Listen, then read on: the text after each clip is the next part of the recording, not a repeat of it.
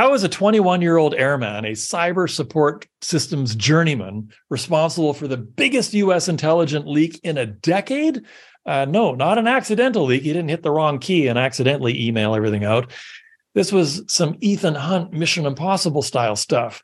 Uh, Jack is the young man's name. His training, a high school degree, a driver's license, and 18 months of on the job training. What does that training look like? I mean, it's mind blowing. Uh, it's next level training that he was able to pull off, uh, you know, such a massive data heist with only 18 months of training, a high school degree, and a driver's license. Kudos to you.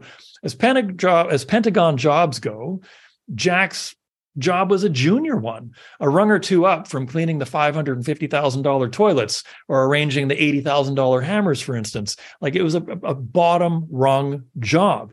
The Air Force description keep our communication systems up and running and play an integral role in our continuing success.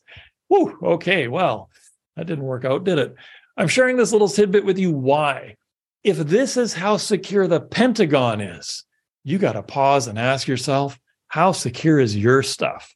Right? We've talked about identity theft on the past couple of episodes. It keeps bubbling up more and more and more. How secure is your stuff, your identity? Who are you hiring? Who has access to what? How long are your passwords? Mine are all hitting 20 characters at this point. And two factor authentication everywhere. It is a huge, a colossal pain in the butt.